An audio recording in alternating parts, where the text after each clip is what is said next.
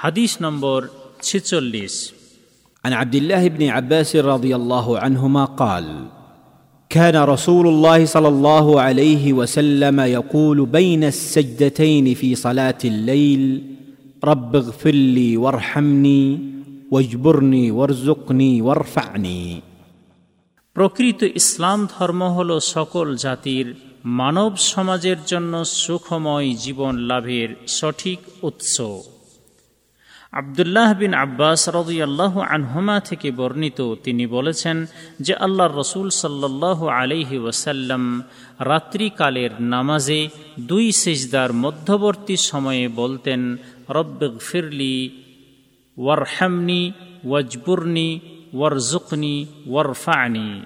অর্থাৎ, হে আল্লাহ, আপনি আমাকে ক্ষমা প্রদান করুন, আমার প্রতি করুণা করুন আমার অভাব দূর করে আমাকে সুখদায়ক জীবন যাপন করার সঠিক উপাদান দান করুন।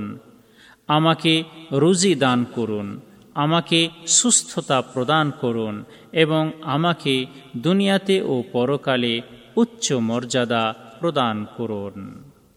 সোনান ইবনু মাজাহ হাদিস নম্বর আটশো আটানব্বই, সোনান আবু দাউদ, হাদিস নম্বর আটশো পঞ্চাশ, জামে তিরমিজি, হাদিস নম্বর দুশো চৌরাশি। তবে হাদিসের শব্দগুলি সোনান ইবনু মাজা থেকে নেওয়া হয়েছে। ইমাম তিরমিজি হাদিসটিকে গরিব বলেছেন। আল্লামা নাসির উদ্দিন আল আলবানী সোনান ইবনু মাজাহ এবং জামে তিরমিজির হাদিসটিকে সহিহ বলেছেন। এই হাদিস বর্ণনাকারী সাহাবির পরিচয় পূর্বে একচল্লিশ নম্বর হাদিসে উল্লেখ করা হয়েছে।